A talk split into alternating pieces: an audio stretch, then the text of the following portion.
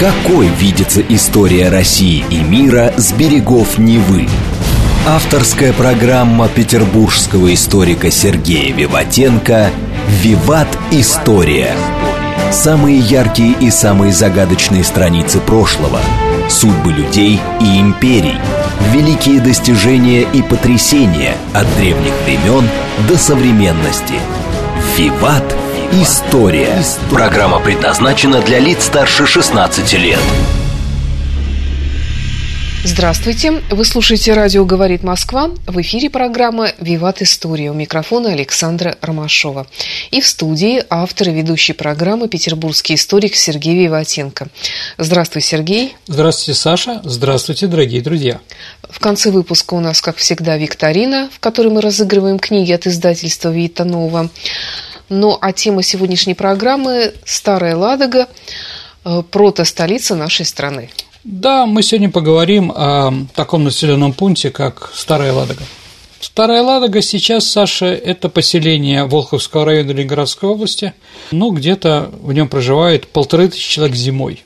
Летом больше, конечно. Ну, достаточно ли оно туристически развитое место в настоящий момент? Слушайте... Я там никогда не была, если честно. Ну, я, конечно, был пару раз, но могу сказать, что главная проблема Старой Ладоги, а там все таки замок, крепость, э, есть интересные монастыри, есть там, я не знаю, там курганы, есть что посмотреть, есть Волхов и прочее. Скажу так, что власть Старой Ладоги не очень хочет стать современной поэтому там все достаточно странное. Один раз я привел туда ну, друзей, группу, приехали в Старую Ладогу, а вот, да, там написано, что экскурсии запрещены, если вы не имеете лицензии. Ну, понятно все. Я говорю, господа, мы сейчас идем, сейчас арендуем экскурсовода, да, местного, да, и послушаем, что он говорит. Приходим, говорит, да, она на огород ушла, наверное, сегодня уже больше не придет. А говорю, ну хорошо, ладно. Заходим в музей, смотрим. И ко мне подходит один человек и спрашивает, а что это такое? И тут виск, вы что, экскурсии здесь проводите? Нельзя, запрещено. Но я ушел и говорю, ребят, сами смотрите, сами читайте, что там написано, и вышел, да. Ну, как бы. Вот, поэтому, еще раз, съездить туда можно – посмотреть, но желаю, чтобы там все-таки было лучше, и там можно что-то сделать лучше. Почему Старая Ладога считается, ну, скажем так, почему это прото-столица, а почему именно там? Ну, наверное, потому, Саша, что она находится на перекрестке трех цивилизаций, трех миров. Это славянской, что понятно, финно-угорской, что тоже понятно, и варяжской. Варяги, викинги, норманы, называйте как угодно – да, то есть они там пересекаются, да? Сергей, а что там находят археологи и вообще, когда эти раскопки начались? Ну, на самом деле, по приказу Петра I в 1708 году. Да, но назвать это археологией тяжело. Петр I в свое время, ну, он потом, как вы помните, дорогие друзья, основал Кунсткамеру, и ему нужно было для музеев, поэтому он издавал приказ. Идете в поход, увидите курган, раскапываете его, и все золото нам. Ну, не раскапывали, конечно, делали так называемый шурф, то есть яму, да, доходили, там что-то находили, отдает, и достаточно много скифского золота так было найдено, и в походах на юг, и в походах на Сибири, и так далее, и тому подобное. А сейчас археология более вдумчиво копает. Да уж, конечно, Саша, абсолютно. Ну, для меня, дорогие друзья, все-таки с детства занимался археологией в археологическом кружке а Дворца пионеров в Санкт-Петербурге. Что-нибудь выкопал? Ну, что-то выкопал. Понимаете, у нас как было? А, если ты что-то находишь, а тебе дается банка сгущенки. А если ты находишься в экспедиции где-нибудь в Туве, Минусинском крае или Хакасии, где с продуктами не очень хорошо, вообще в экспедиции, да, то, конечно, банка сгущенки играет большую роль. Вот. Но я всегда был глазастый. И сейчас у меня я всегда смотрю под ноги. Это такая глупая привычка, но она остается. Зато больше всех других монеток собираю, которые лежат там или еще что-то. Настоящая археология начинается в конце XIX века. Ну, я не знаю, там генерал-лейтенант Бранденбург, известный археолог, Репников, ну, конечно, главный специалист первой половины XX века – это, конечно, член-корреспондент Академии наук СССР а, Рабданикас. Рабданикас – это он такой известный, да, он жил с 1894 года по 1976 год. Из такой фамилии его не репрессировали, ничего. Это он, кстати, придумал День археолога 16 августа. Вот как бы в этот день они не работали. То есть Ладога еще является центром как раз Дня археолога. Ну, там женщина такая Давидан, тоже была достаточно известная, да, а младшая помощница Равданиказа. Вот. А с 1972 года, то есть с него, с Родоникаса, начинается Староладожская археологическая экспедиция Института материальной культуры Российской Академии Наук. Ну, тогда это Луия Ан СССР. Ну, если мы говорим про археологов и прочее, что можем сказать? Что, конечно, аборигенное население этого региона – это, конечно, финно-угры. Этот регион был заселен финскими племенами. А какими именно? Ну, и жоры, вепсов, лопари, лапы их по-другому называют, веси, водь, ну и там карелы, то есть их было много разных. Отличить их мы сейчас практически ничем не можем. Археология там одинаковая, но какая-то другая материальная культура в чем-то различие. Там, где больше красного на белом, где-то меньше белого на красном, как-то там еще говорят. Ну, мы про это, может, говорим в следующий раз. Итак, они тут занимались э, рыболовством в первую очередь, потому угу. что Ладожское озеро, Волхов, тоже рыбная река, Нева, менее рыбная река, но она тоже есть. Свирь. А викинги проникают сюда с моря через Неву Ладожское озеро в VII веке. Ну вот к его началу относится женское захоронение в Реекала это район Ланденпохи и Сартовалы на севере Ладожского озера. Еще раз, викинги пешком не ходили, поэтому как эта женщина могла попасть на Ладожское озеро? Только на лодьях, на дракарах или каких-то других дивных кораблях, которые у них были. А также по-моему, еще Фи была к этому времени, да, знаменитая находка, а, где-то между Ладога и Ладожским озером, да, по-моему, это называется земляное городище, хотя я как бы не уверен, но тоже 7 начало 8 века. А сама городище Ладоги возникло, археологи говорят, не позже 753 года. А чем этот год знаменит? Я не знаю, какие там были урожаи в этом году там угу. или еще что там. Просто самое э, спил дерева, которое нашли наши археологи, да, 753 года. Сергей, а есть ли какие-то причины, которые именно это место отличают от других мест, и почему именно здесь началось активное строительство? Спасибо, Саша, за вопрос, потому что это действительно очень важно, чтобы понять, что археология или древняя, древняя логика. Это было стратегически важным местом потому что, Саша, это единственная возможная гавань, где могли остановиться морские суда. То есть там река Ладожка, так называемая, впадает в Волхов. Там как раз и крепость, да? Вот туда они приезжали.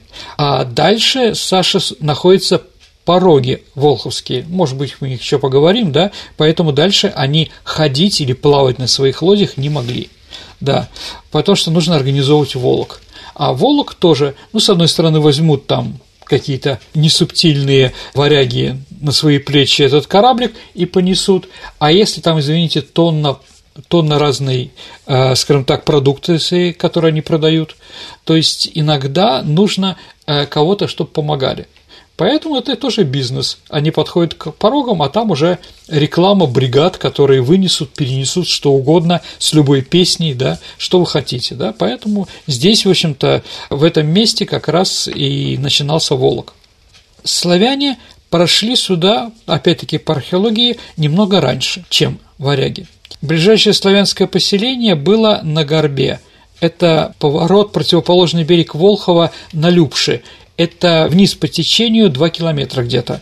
Любшанское городище, оно было с капищем, существовало с 3-4 века, но вначале оно было, по мнению археолога, финно-угорским, а потом стало славянским. Ну, или вытеснили, или просто они вместе объединились, растворились друг в друга, да. Оно было уничтожено в конце VII века – и в начале восьмого уже возвратилась с деревянно-землякаменными укреплениями, что, дорогие друзья, Саш, могу сказать, это вообще уникально для Восточной и Северной Европы. Подобные крепости, притом каменные, да, они здесь, их нет. Даже крупнейшие города нашей страны перед Татаро-Монгольским игом, они все были дубовыми. Ну или земляные вары, конечно, дубовые лучше. Это и Киев, это и Владимир и прочее. Ближайшие такие крепости славяне строили на Дунае. Судя по женским подвескам, население городища было смешанным славяно-финским. В VIII веке Волхов обмелел, и Любша, Любшане перешли в Ладогу. Вот как бы такое предыстория. Да, ну, еще если мы говорим про археологию, чтобы надо понять, э, вокруг Ладоги археологи нашли распаханное поле VI века. Ни финно-угры, как к ним хорошо не относиться, ни викинги никогда не пахали. В принципе, это только славяне. Угу. То есть первые славяне появились в районе Ладоги ну, в 537 году. А как можно понять, что поле распахано, ведь столько лет прошло? Ну, там Разве культурный слой, слой свой, конечно, там все перевернуто и прочее. Там остатки, извините, там каких-то металлических сахи какой-то или еще что-то, типа плуга, и многие другие другие вещи расходятся. Там, где был человек, совершенно по-другому выглядит земля. Как бы, да, если человека глаз уже наметанный, он видит и могилы, захоронения древние и многое другое, да, особенно вечером, когда солнце вот немножко уходит, и поэтому какие-то новые тени возникают. Я присутствовал, когда вот солнце выходит в степи, ну, никого там, никаких э, находок нету, никаких курганов, ничего, а солнце заходит, стоит археолог где-то там в одном месте и кричит «Вася влево, три шага». Он идет «Вбей туда колышек». Вбил. Теперь еще четыре шага, да, бей еще один колышек. Потом, да, на два часа 30 шагов, стой, вбивай еще один. Потом утром когда солнце восходит, они смотрят эти колышки и определяют, где есть. Ну, есть аэрофотосъемка, есть космическая фотосъемка, чего там только нет. То есть тень как-то отбрасывается по-другому? Ну да, конечно, да? потому что там, там не видно что-то угу. уже. Да. Интересно. Итак, Первая встреча скандинавских и славянских колонистов вылилась в столкновение около 760 года. Опять-таки археологи определили, в 760 году горела Ладога. Если первое Любшанское поселение было, может, могло быть уничтожено во время столкновения славян с финами, то Ладожское поселение первое было разрушено как раз в результате противостояния викингов и славян. Дальше обе стороны продолжали существовать. В 780-х годах следы славян фиксируют и в Земляной, и Мысовом городищем, однако суммарно в Ладоге финские и славянские материалы до конца VIII века не превышают 10%.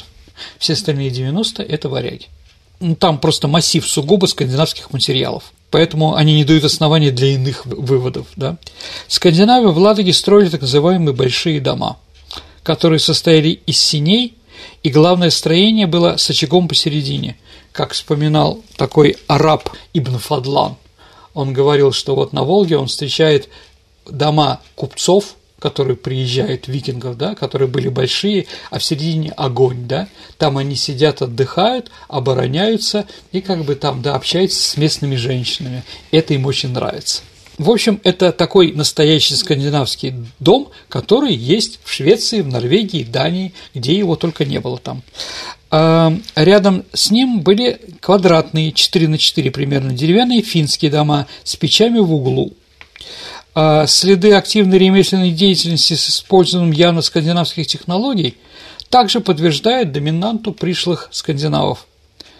Одна из таких находок Саша кузница, которая была раскопана, да, так вот кузница начала 750-х годов, где изготовлялись ножи, гвозди, наконечники стрел, ну, дротики – а в мастерской найдены разнообразные кузнечные столярные инструменты. По такому известному археологу Рыбину, который вот копал, мастерская принадлежала выходцам с острова Готланд, да, и была уничтожена как раз в это время, в 760 году, скорее всего, люпшанами. А позже на ее месте был устроен новый деревянный дом, тоже шведский, который просуществовал до 840 года. На этом уровне найдены куфические монеты, ну, арабские монеты, дирхемы, 783 и 786 годов в Чеканке. А что викингов там интересовало в этом месте?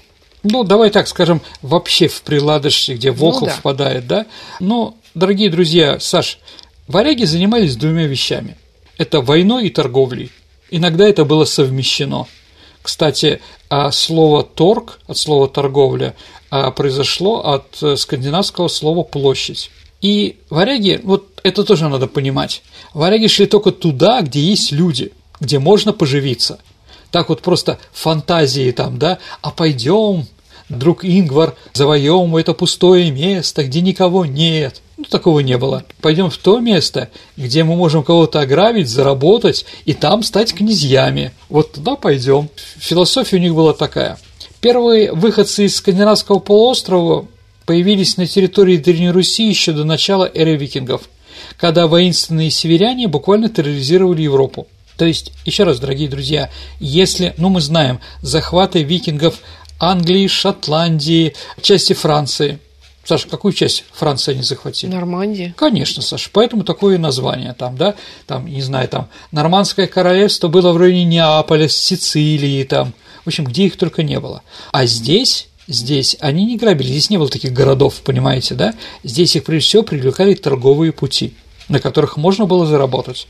Проходящие по рекам восточноевропейской равнины, которые связывали Балтийское море с Византией, а с другой стороны с Персией через Волгу и Каспий.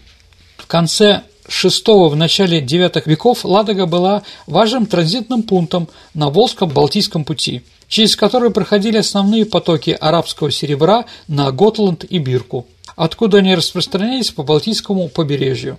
Но если мы возвращаемся к археологии, а в сегодняшней передаче, конечно, в первую очередь находки археологические – источников маловато, да, но вот археологи на Балтийском побережье нашли 17 кладов с монетами до 833 года, а в основном дирхемов арабских, да, из пути, в общем, и варяг греки. Купцы Скандинавии останавливались в крупных городах, расположенных на магистралях в сторону Константинополя, ну, в Ладоге, которая считалась среди викингов ворота так называемую Гардарику. Гардарика – это не только радио Ленинградской области, Саш, но это также так называли они страну городов, так называли Русь в скандинавских сагах. Когда в Европе начались грабительские походы викингов, Русь будто бы от нападений норманов практически не пострадала. Действительно, славянские поселения не шли ни в какое сравнение с богатыми европейскими монастырями и городами, которые можно было разграбить. Здесь было выгодно именно торговать, а не враждовать. Поэтому в той же Ладоге проживали и варяжские ремесленники, торговавшие со славянским населением почти без посредников. Тесные экономические отношения между этносами стали причиной культурной и политической интеграции. Уже в VIII веке Ладога была важным центром международной торговли. В Ладоге и ее околицах, дорогие друзья, к этому времени, к лету 23 года, найдено шесть кладов арабских серебряных монет, в том числе самый древний клад в Европе, восточный, 786 года. Найдена вставка перстня печати из горного хрусталя, на которой написана такая арабская надпись «Помощь моя лишь у Аллаха, на него я полагаюсь и к нему обращаюсь». Понятно, дорогие друзья, этот перстень был не славянский, не финно-угорский и совсем не норвежский, да, что, наверное, можно сделать вывод, что, наверное, можно допустить присутствие в городах мусульманских купцов. Еще раз, Ладога – приграничье разных миров. Это как наш Петербург или как Венеция. Да. Петербург находится на границе русской цивилизации и смотрит в Европу. Венеция – приграничье европейской цивилизации, которая смотрит на Ближний Восток. И там все это перемешано. Тройной товарообмен ну, финны продавали славянам шкуры за стекло, а славяне продавали шкуры арабов за дирхемы. На эти деньги был, в общем-то, Саша куплен Рюрик. Именно торговля создала Русь, а не что-то еще. Ладога – вольный город. Существует местное самоуправление – Вече. Ведь еще раз Ладожская Вече призвала Рюрика. А создание славянского центра на прежде малозаселенных землях лесных охотников и рыболовов финнов платилась, в общем-то, вековая балтийская идея восточных славян, а затем у русских получить выход к Балтийскому морю, к свободным и непосредственным связям со странами Скандинавии и Западной Европы. Для европейских путешественников Саша Ладога стала окном на восток и одновременно главнейшим портом на великих евразийских водных транспортных путях из Балтики Византию и арабский халифат. Дальняя и ближняя торговля в тот период совершала чудеса. Она способствовала экономическому подъему многих стран, произвела подлинный переворот в умах и делах людей. Народы, ну как бы Саша сказать бы это, пришли в движение, узнали друг друга. Это движение способствовало экономическому подъему многих стран. Они обогатились не только народы опытом войн и набегов, но и техническими культурными достижениями. Еще раз я повторю, дорогие друзья, а после принятия христианства у нас появился алфавит, который нам завезли византийцы, а также появился кирпич. До этого у нас кирпичных строений не было. Греческая плинфа, да, им, именно ей стали строить христианские церкви. А почему ты сказал, что именно Ладога призвала Рюрика? Ну, потому что действительно в повести временных лет Саша упоминает, что он сел в Ладоге на два года, а потом уже шел в Новгород, то есть там вся эта история. Поэтому, если он сел в Ладоге, значит, ладожане его пригласили, а не новгородцы. А может И... быть, он там уже жил? Хороший вопрос. Давай так, Саша, будет время сегодня, мы об этом поговорим. Расположенное на стыке морских и речных путей, поселение в низовьях Волхова выдвинулось как поставщик лучших в Европе мехов. В тот период Ладога стала центром известных складов, которые находились, вот археологи их находят, центром транзитной собственной торговли. Население могло достигать тысячи человек. Это очень прилично того времени. Не случайно, что в земле Ладоги находится произведение многих народов – среднеазиатские бусы, скандинавские застежки, гривные амулеты громовержца Тора, восточные кольца славян. С востока привозились гирьки для взвешивания монетного серебра, стеклянные подвески, бляшки на ремни, перстни, бусы с сердоликой горного хрусталя. Вообще вся археология Новгорода и Ладоги, Саша, да, если мы что-то женское находим, она вся в гребнях. А гребни сделаны, Саша, из чего? Из самшита, потому что он очень крепкий. Понятно, что самшит не растет ни в Аскелово, ни в Любане. Он растет где-то в районе Малайзии и, возможно, в районе Индии Тамил и на Шри-Ланке. Оттуда это надо привезти. Как? Уже другой вопрос. А, ну, конечно, очень много там янтаря. Понятно, что на реке или на озере янтаря в принципе нет. Значит, он пришел из нынешней Восточной Пруссии. Янтарь находится там, на Балтийском море. А вообще славяне, конечно, в нашей такой традиции представляются землепашцами, жителями полей. Но Ладога совершенно другая. Ладога меняла их сознание. Они поменяли занятия крестьян и стали купцами. Не случайно же, дорогие друзья, именно с Волхова наши главные купцы русских сказок – Садко, Василий Буслаев и прочее. И они включились в мировую торговлю. Да, если есть возможность, да, это как, знаете, золотая лихорадка, когда в Калифорнии нашли золото. Так вот, когда нашли в Калифорнии золото, в порту Сан-Франциско выстроилось 60 брошенных кораблей. Почему? Пошли искать золото. А, действительно, наверное, купцы зарабатывали больше, чем крестьяне. Поэтому почему нет? Необычно еще одно археологическое наблюдение, Саша. В наших раскопках в культурных напластованиях IX-XI века почти во всех жилых постройках постоянно встречаются тигли, льячки, иногда ремесленные инструменты, а также куски янтаря, заготовки кости, полуобработанные бусы и так далее и тому подобное. Очевидно, что владельцы этих ладожских построек занимались ювелирным отделочным ремеслом – то есть это было выгодно, и, видимо, был возможен широкий сбыт, куда мы с вами еще сегодня поговорим. На примере Ладоги рушится представление о стойкой самобытности славян. Город Низовьих Волхова является новым для раннего Средневековья городом-космополитом, где встречаются разные племена и народы Европы и Азии. Пришельцы находят здесь приют, жили своими общинами, имели свои кладбища и мольбища, и вместе образовали своеобразный разноязыкий Вавилон. В раскопках постоянно встречаются разнообразные скандинавские вещи. В урочище Плактун открыт нормандский могильник, одно из погребений которого обнаружило сходство с датскими захоронениями эпохи викингов. Это мы с вами запомним. На земляном городище был обнаружен городской квартал, расположенный по квадратам, как это в Дании или в Средней Азии. У нас, дорогие друзья, город состоял из усадьб. Пограничная усадьба, она может быть круглая, овальная, какая угодно, шли дороги. Вот, а у них все было достаточно блоками, как говорят, в Сербии или в США. Сергей, давай вернемся в наше время, послушаем новости на радио «Говорит Москва». Хорошо. Какой видится история России и мира с берегов Невы? Авторская программа петербургского историка Сергея Виватенко «Виват. История. История. Продолжается программа «Виват История». Вы слушаете «Радио говорит Москва» и в студии по-прежнему автор ведущей программы «Петербургский историк» Сергей Виватенко и я, Александра Ромашова.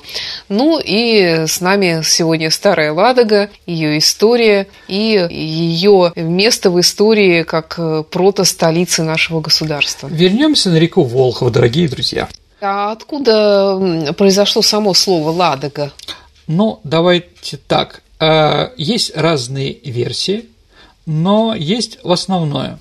Скандинавское название Ладоги – Альдегейла, Гея или Айдегейборг. Да. Первое упоминание, которого в исходной форме Альбедьяр встречается еще в 1010 году.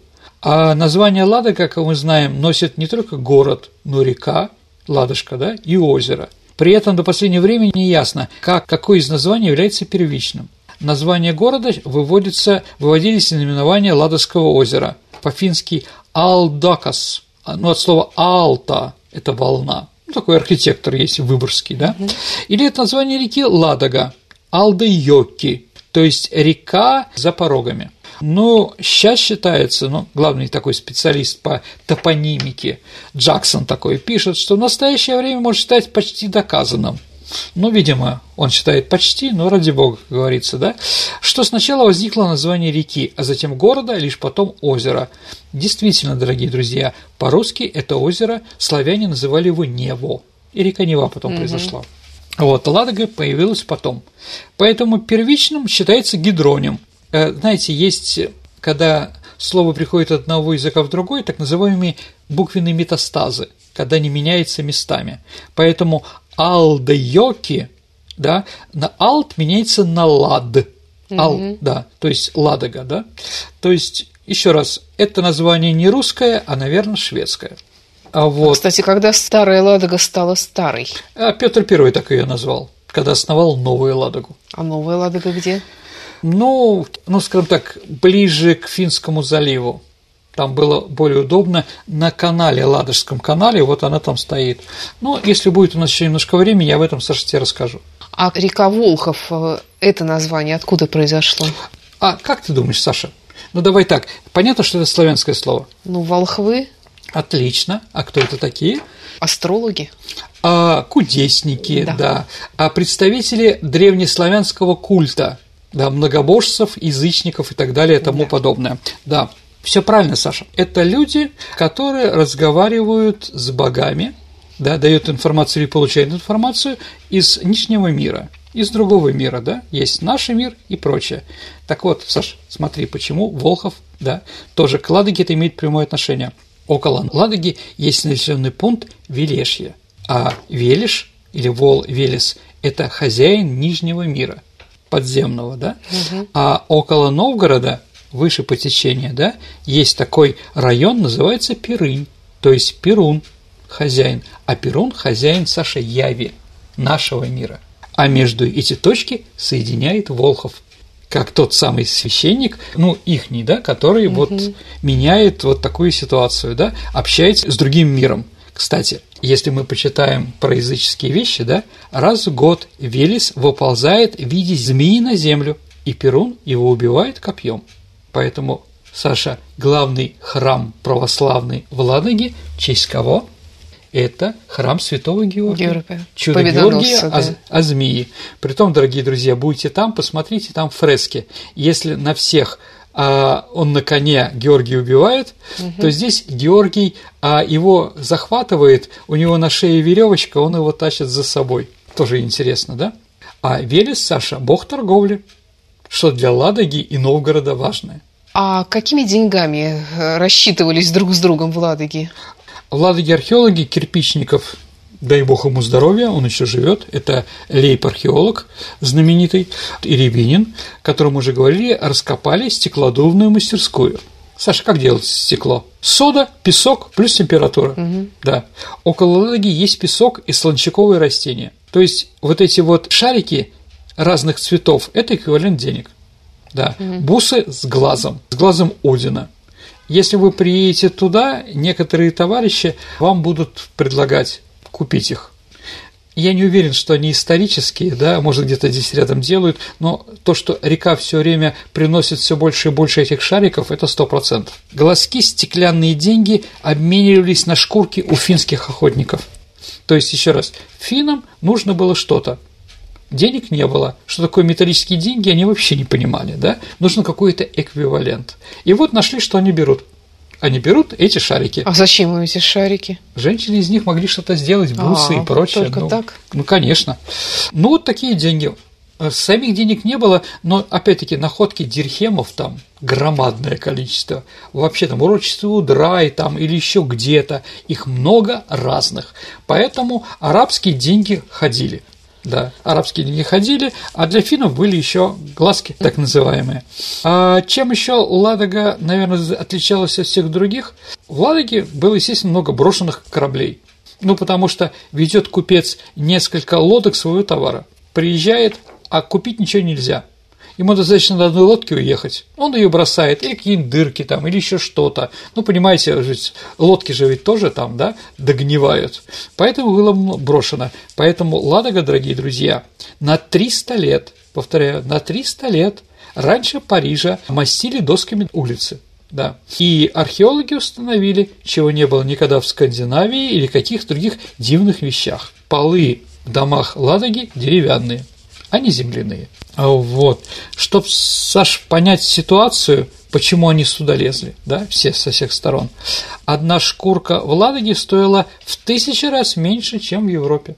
Поэтому все сюда стремились.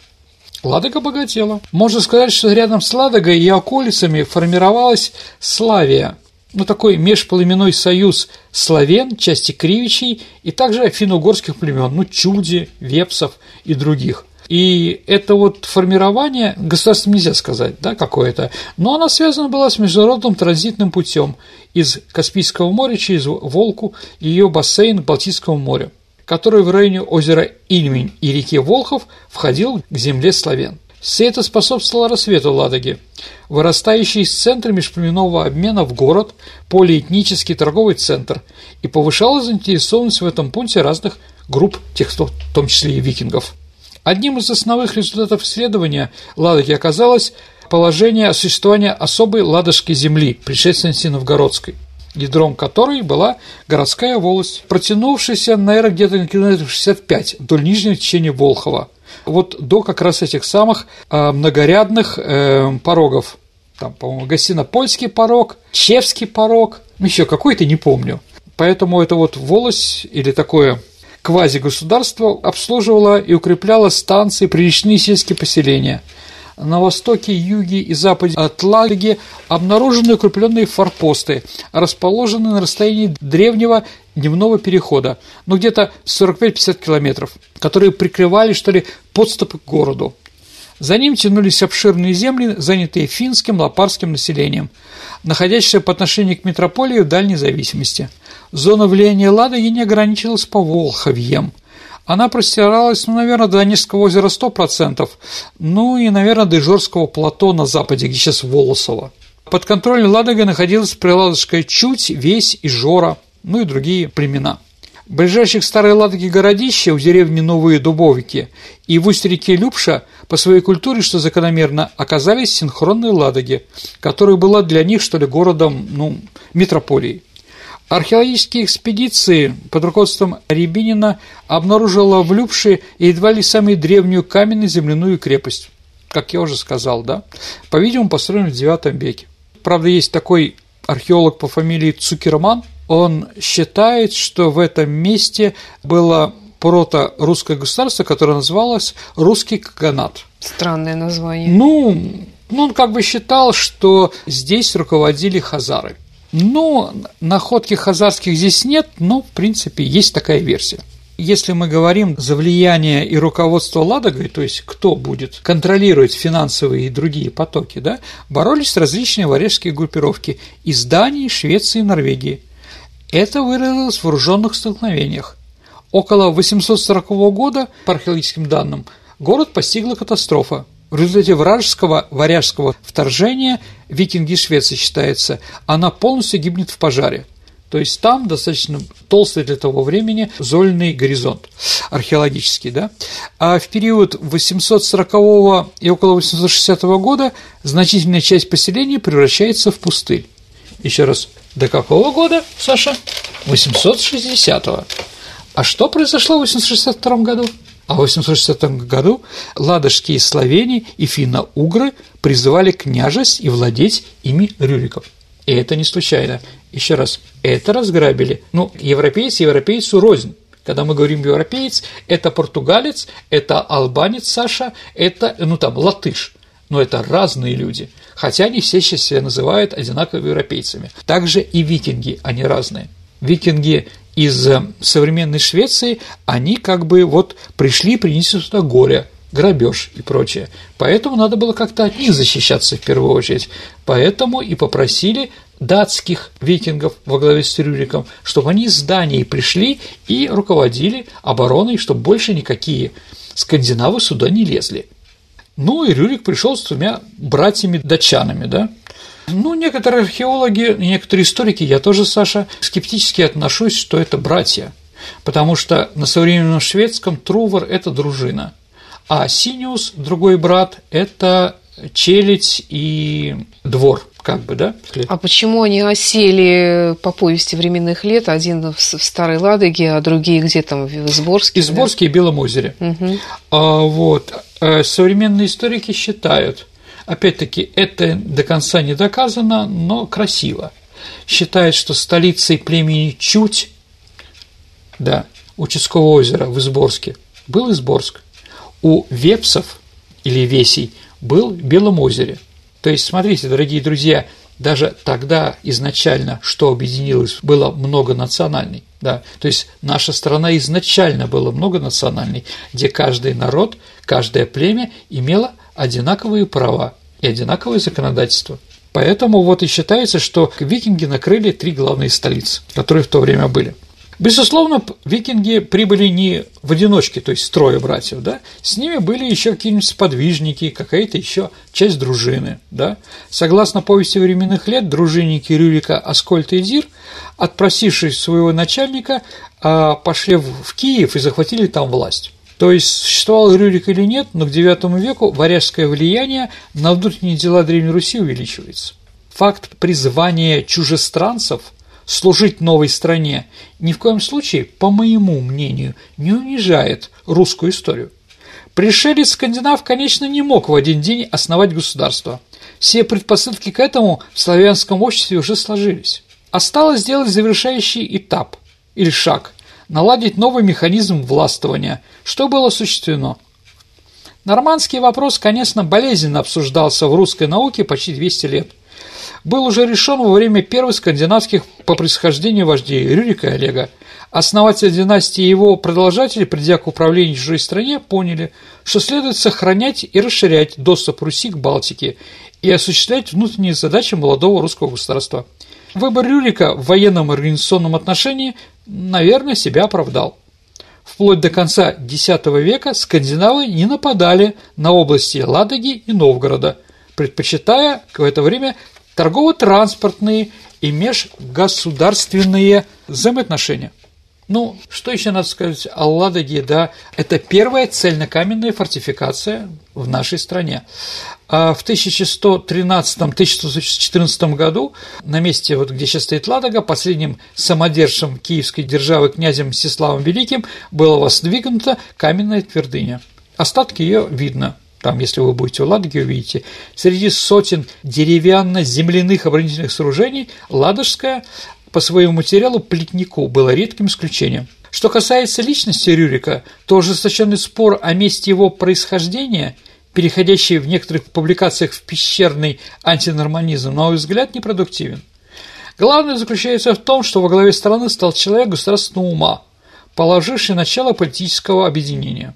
Первый династ, ну, основоположник русского государственного здания. Как сказал такой историк Шмурло в конце прошлого века, Рюрик – это Тезей Афинян, Ромул – римлян, Пржемысл – чехов, Пяст – поляков, Хлодвиг – франков. А от себя добавлю, приглашение Рюрика – это очень скажем так, близкая история о семи самураях или великолепной семерке. Ну, если ты помнишь, японские крестьяне просят самураев прийти защитить их от бандитов, также мексиканские крестьяне просят ковбоев во главе с Юлом Брунером сделать то же самое. Чем заключалась власть Рюрика? По моему мнению, он имел не только полюдие, то есть сбор дани, да, но я думаю, что он имел еще процент от сделок находиться вот здесь вот и не иметь процентов от сделок, да, это как находиться там, где бьет нефтяной, э, скажем так, э, нефтяной фонтан и не иметь отношения от продажи нефти как-то странно. Ну и, наверное, он еще имел какие-то, ну, таможню или какие-то визовые вещи, которые связывали Каспий и варяг или греков и так далее и тому подобное. В 866 году его подчиненные Аскольд и Дир по его приказу, как я уже говорил, пошли на Царьград, но это была неудача. Итак, давайте еще раз с вами установим. Русь была создана за 20 лет с 862 года при звании Рюрика и похода Олега в 882 году в Киев. То есть Рюрик и Олег еще раз пришли на твердую почву. В Якимовской летописи сказано следующее. Ну, если мы говорим, да, о Рюрике. А Рюрик имел несколько жен, но почти всего любил Ефанду, дочь князя Руманского, и когда та родила сына Игоря, даде ей обещанный град с Ижорою Вена ну, в наследство. Князь Руманский – это не имя, не фамилия, это просто означающий некого э, северного конуга из Мурманов, или Урман еще считается лес. А так э, русичи называли викингов. Исследователи воздвигают предположение, что Китиля Лосось из саги об Эгиле, дочь Китиля зовут Альфинда, то есть похожа на Ефанду, так что вполне возможно. По другой версии, Ефанда была сестрой Олега, поэтому он потом и возглавил регенство при малолетнем Игоре. Что касается Ладоги, то примерно в 870-е годы в Старой Ладоге на место впадения реки Ладожки-Волхов была построена, по предположению Кирпичникова, первая деревянная крепость. В слоях последней четверти IX века были обнаружены остатки бронзолитейной мастерской. По данной дендрохронологии в 881 году, то есть мы уже говорим, товарищи, о том, что произошло уже после Рюрика, да, строится так называемый Большой дом, купеческая гостиница.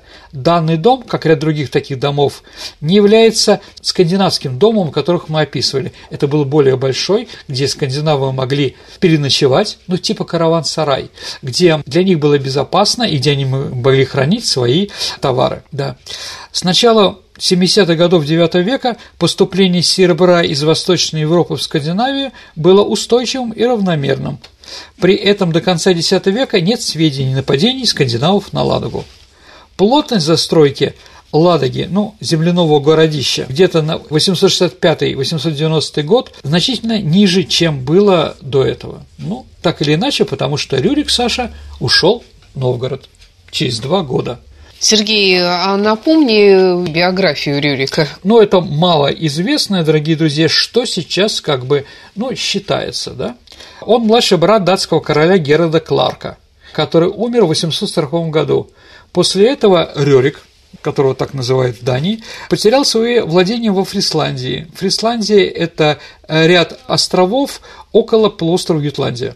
Он был в ссоре с германским императором Лотарем и стал пиратом, нападая на фрисские берега. Интересно, что после неудачного нападения в 845 году он приказал впустить всех пленных христиан и заставил свою дружину поститься 40 дней. Поэтому факт говорит, что, возможно, он был симпатизировал христианам, скажем так. В 50 году Рюрик захватил значительный порт во Фрисландии Дористат – После чего император Лотарь с ним продолжал воевать, поэтому, возможно, Рюрик появляется здесь. По версии Круза, Беляева, э, в начало XIX века они говорят, что Рюрик Ютландский и Рюрик Ладожский – это одно и то же лицо. Это же поддерживают такие люди, как академик Вернадский, Лев Николаевич Гумилев, Глеб Сергеевич Лебедев – академики Рыбаков, Кирпичников и так далее и тому подобное. Люди достаточно авторитетные. Я не специалист по археологии, хотя археологию люблю с детства. Поэтому давайте им поверим. А Рюрик, по подсчету этих историков, был способен около 867 года полностью контролировать Ладогу и удержать земли между Северным морем и реки Эйдер, вернуть себе Дористат, как мы уже говорили, да, то есть мог воевать и там, и сям.